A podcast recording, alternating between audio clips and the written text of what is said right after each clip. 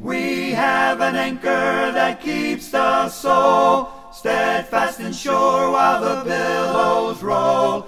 Fastened to the rock which cannot move, grounded firm and deep in the Savior's love. The Anchor of the Soul with Mike Hickson, preacher for the Olive Branch Church of Christ in Olive Branch, Mississippi. And now, Mike Hickson. I want to begin by asking this question If Jesus Christ were to be an olive branch, would you want to be in his presence?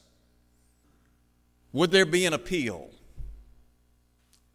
Would there be something that would draw you out of your home to go and to be in his presence? There are a lot of things that could be said about Jesus Christ. And there seems to me to have been an appeal to a lot of people. Wherever Jesus went, multitudes followed him, great crowds of people. The Bible talks about how the common people heard him gladly, the crowds heard him gladly. So tonight I want us to think for a minute or two about the appeal of Jesus. I want to begin by talking about the magnetism of Jesus. What was it that drew people to Jesus? First, I want to talk about his appearance.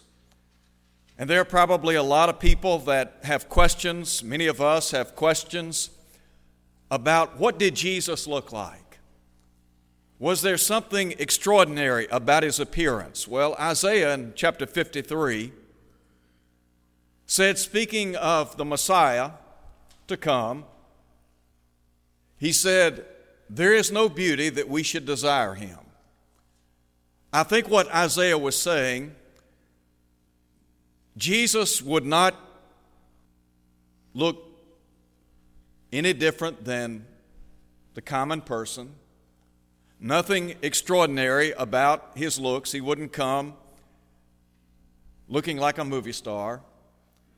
That wouldn't be the appeal. But rather, there was something that appealed to people about Jesus. It wasn't necessarily what people saw on the exterior, but I think there was something much more, much deeper than the physical. And you can go back and you can read Isaiah chapter 53. And Isaiah talks, as I mentioned a moment ago, about his physical appearance. But what was it that attracted people to Jesus? What was the attraction? You have to understand that the Bible talks about those who sought occasion to be in His presence. In John chapter 12, the Bible talks about some Grecians that came to Philip and they said, Sir, we would see Jesus.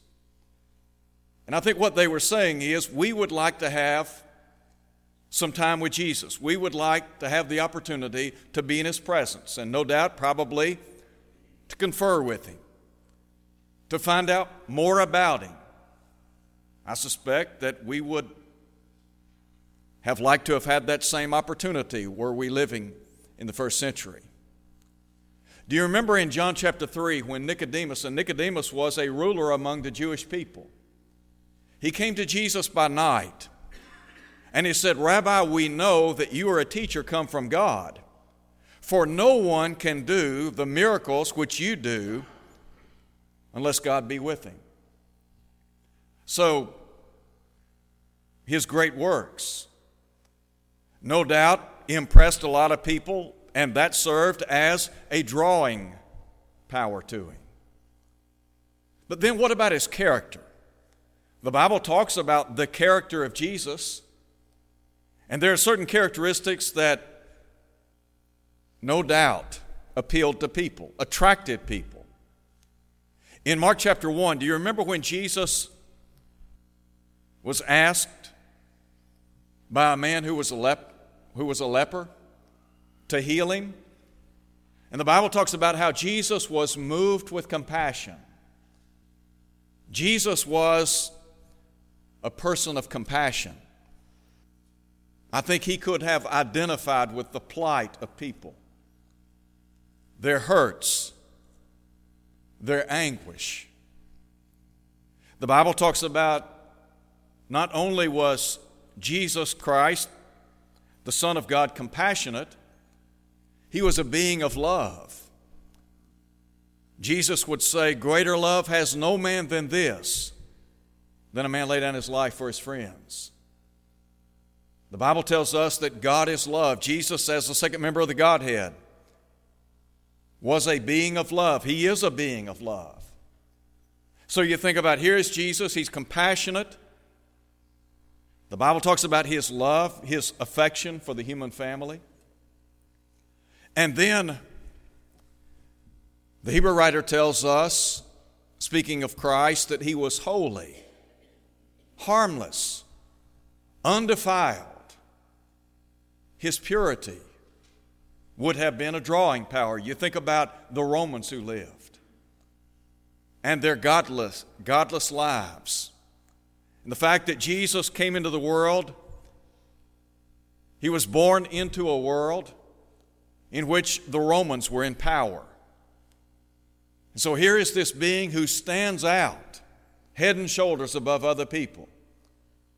Peter would tell us that Christ also suffered for us, leaving us an example that we should follow in his steps, who did no sin, nor was guile or deceit found in his mouth. So, again, pictures of Jesus. To me, that, or maybe those statements about him would have served as an attraction. And no doubt you could couple with that the great lessons that he taught, all the things that he taught, all the things that he did. Jesus was quite a person. He was a unique individual, wasn't he? Do you remember John said, The Word became flesh and dwelt among us, and he said, We beheld his glory. Glory as of the only begotten of the Father, full of grace and truth. So here we find Jesus, the only begotten of God, a being of grace and truth. All of these characteristics help us to see what drew people to him. Now, there's a second thing I want you to think about in our study. We talk about the magnetism of Jesus. What was it that attracted people to him? Was it just his physical appearance? But rather, I think it was those inward qualities that served to draw people to him. What about the message of Jesus? Do you remember John said in John chapter 7, verse 46, in his biography of the Lord, he said, No man ever spoke like this man. What he said about the Lord was true. I don't know of anyone that has ever lived on planet Earth that has ever said things quite like Jesus. First, I think about his authority. He spoke words of authority, didn't he? Back in Matthew chapter 5, Jesus, of course, had begun his earthly ministry. In chapters 5, 6, and 7, we have what is typically referred to as the Sermon on the Mount. In chapter 5, six times Jesus says in that monumental sermon, You have heard that it hath been said by them of old time. Each and every time he would say, You've heard that it has been said by them of old, but I say unto you inserting what? Divine authority. Did Jesus have authority? Absolutely. In chapter 7, when he had concluded this great sermon, the Bible says that those who were assembled on that occasion were astonished because he taught them as one having authority and not as one of the scribes. When Jesus went up into the mountain, and was transformed in the presence of Peter, James, and John. The Bible says that a voice came forth from heaven, God the Father spoke on that occasion and he said, This is my beloved Son in whom I'm well pleased. And then he said, Hear him. Pointing us in the direction of Jesus, the one who has all authority.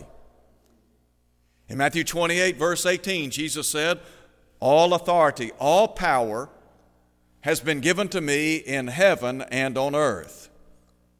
The Hebrew writer tells us in Hebrews chapter 1, verse 1 and 2, that God today speaks to us through His Son, doesn't He? And so Paul would say, Whatsoever you do, in word or deed, do all in the name of the Lord Jesus Christ. That is, you do it by His authority. So Jesus spoke words of authority. He had been vested with all authority. And then I think about the fact that he spoke words of affection. Jesus had great love for the human family. In John chapter 13, verse 34, he said, A new commandment I give to you that you love one another. Even as I have loved you, that you also love one another. The depth of love that Jesus demonstrated in going to the cross and again, I mentioned a moment ago the fact that Jesus said, Greater love has no one than this, than a man lay down his life for his friends.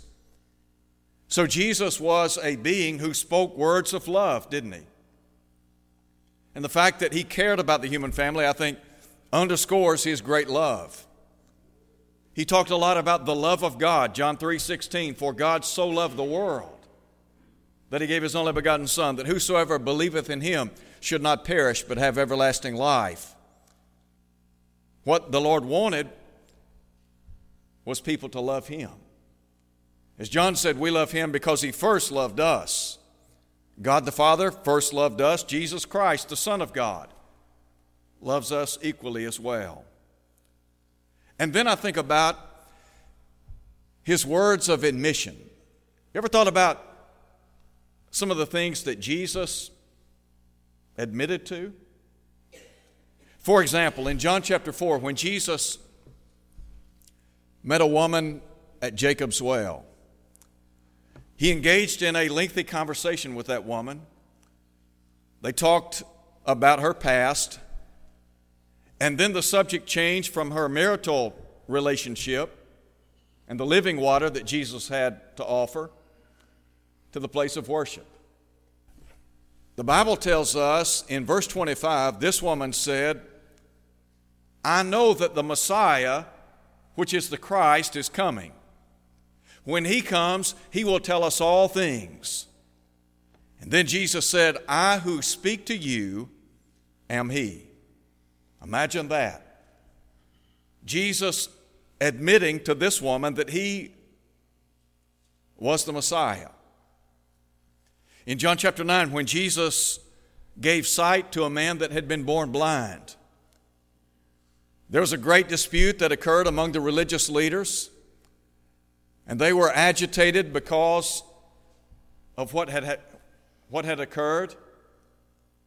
And in that context, toward the end of the chapter, Jesus asked the man to whom he had given sight, Do you believe in the Son of God? His response, Lord, who is he that I may believe in him? And Jesus said, You have both seen him, and it is he who is talking to you.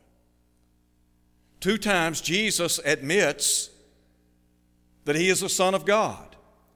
Do you remember when he asked the disciples, Who do men say that I, the Son of Man, am? And they began to say, Well, some say you're John the Baptist some Elijah, others Jeremiah, or one of the prophets. And then he asked the question, But whom do you say that I am?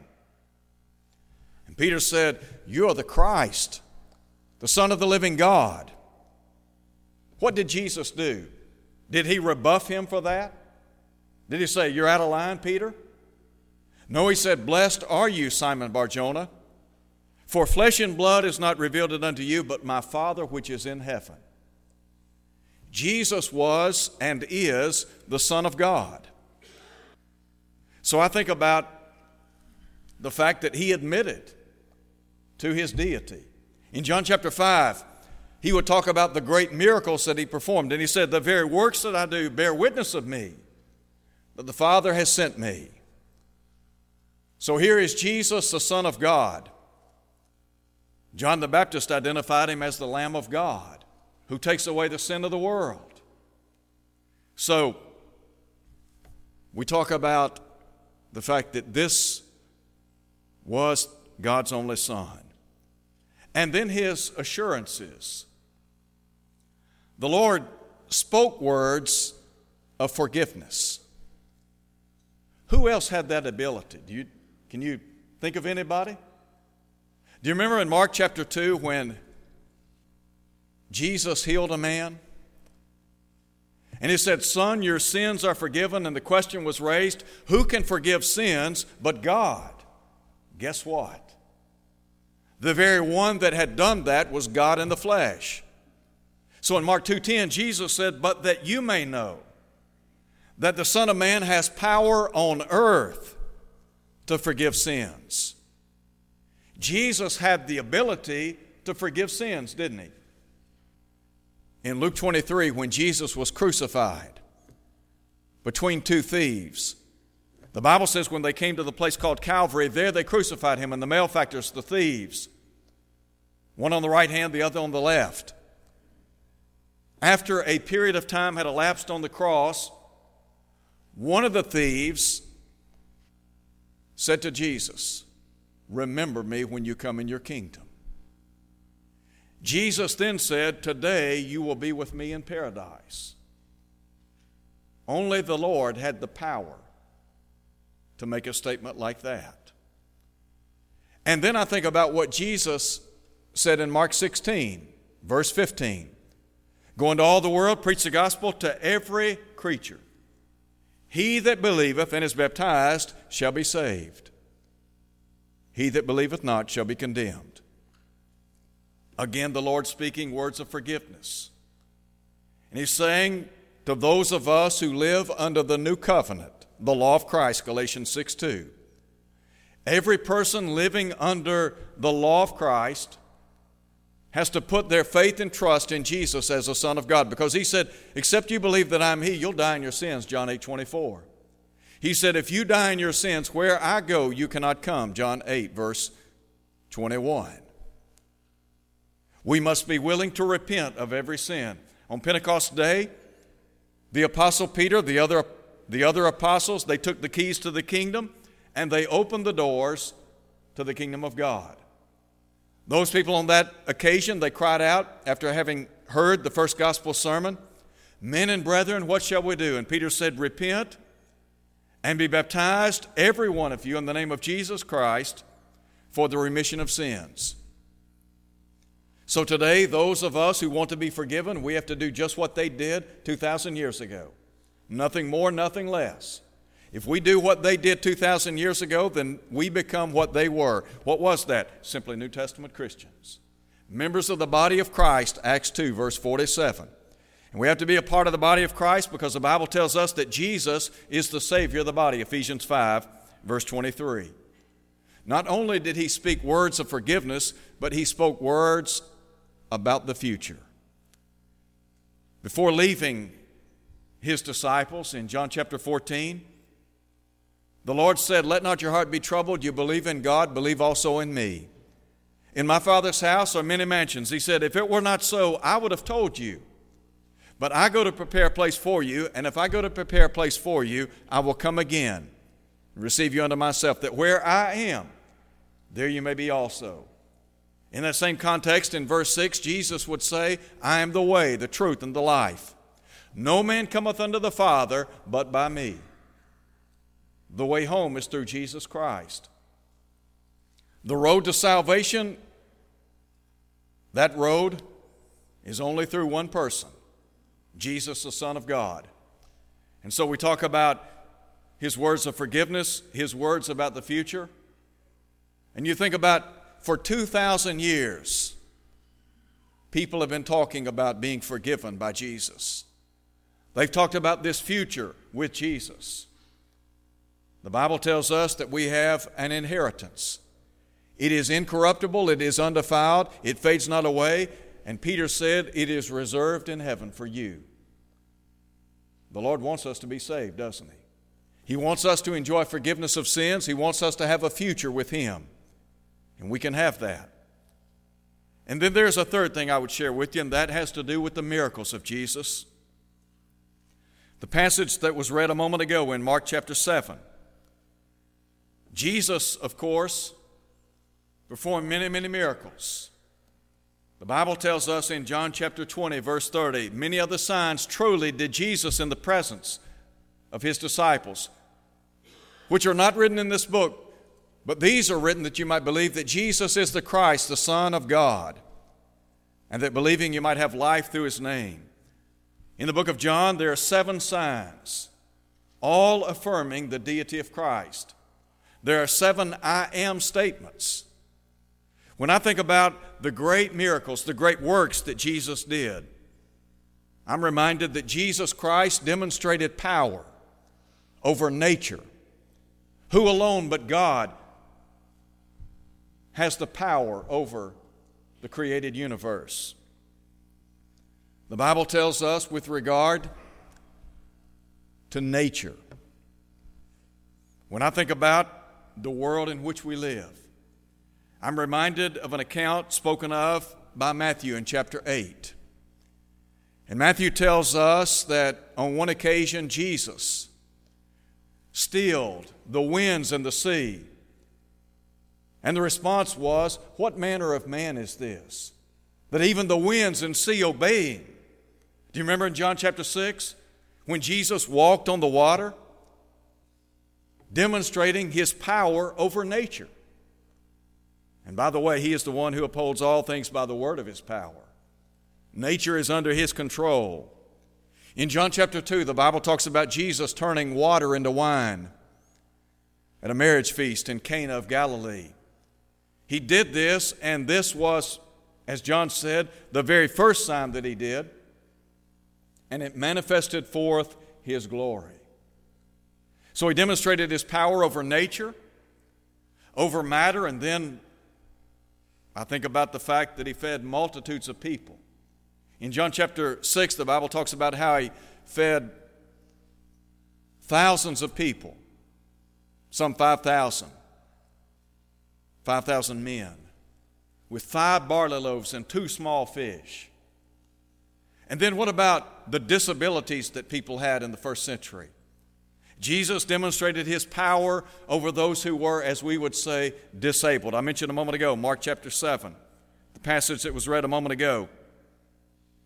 In this context, the Bible tells us in verse 32 that they brought to him one who was deaf and had an impediment in his speech. And do you know what Jesus did?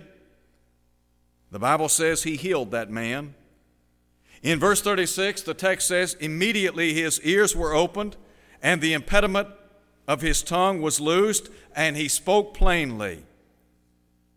And then, verse 37 here's the commentary. They were astonished beyond measure, saying, He has done all things well.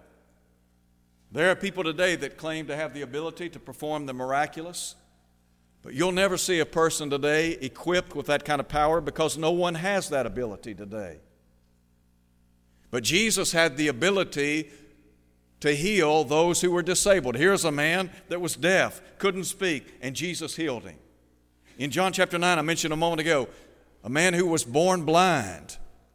The disciples, they asked the question Who sinned, this man or his parents? Well, neither, Jesus said.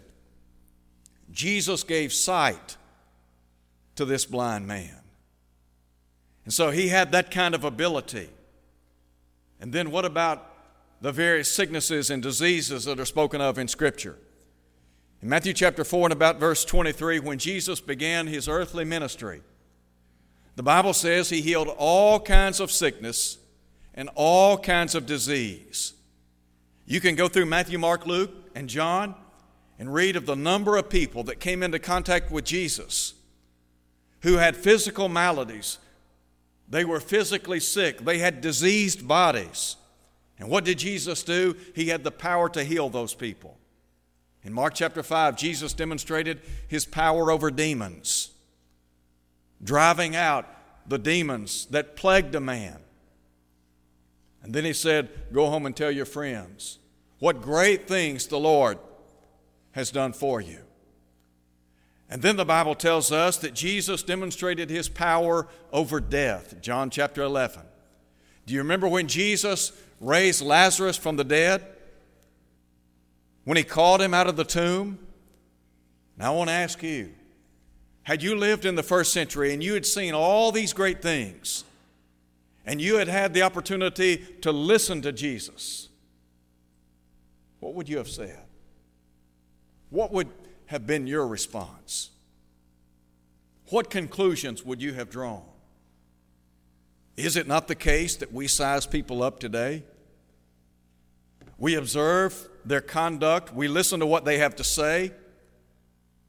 Sometimes we'll say, you know what? He or she is a great business person.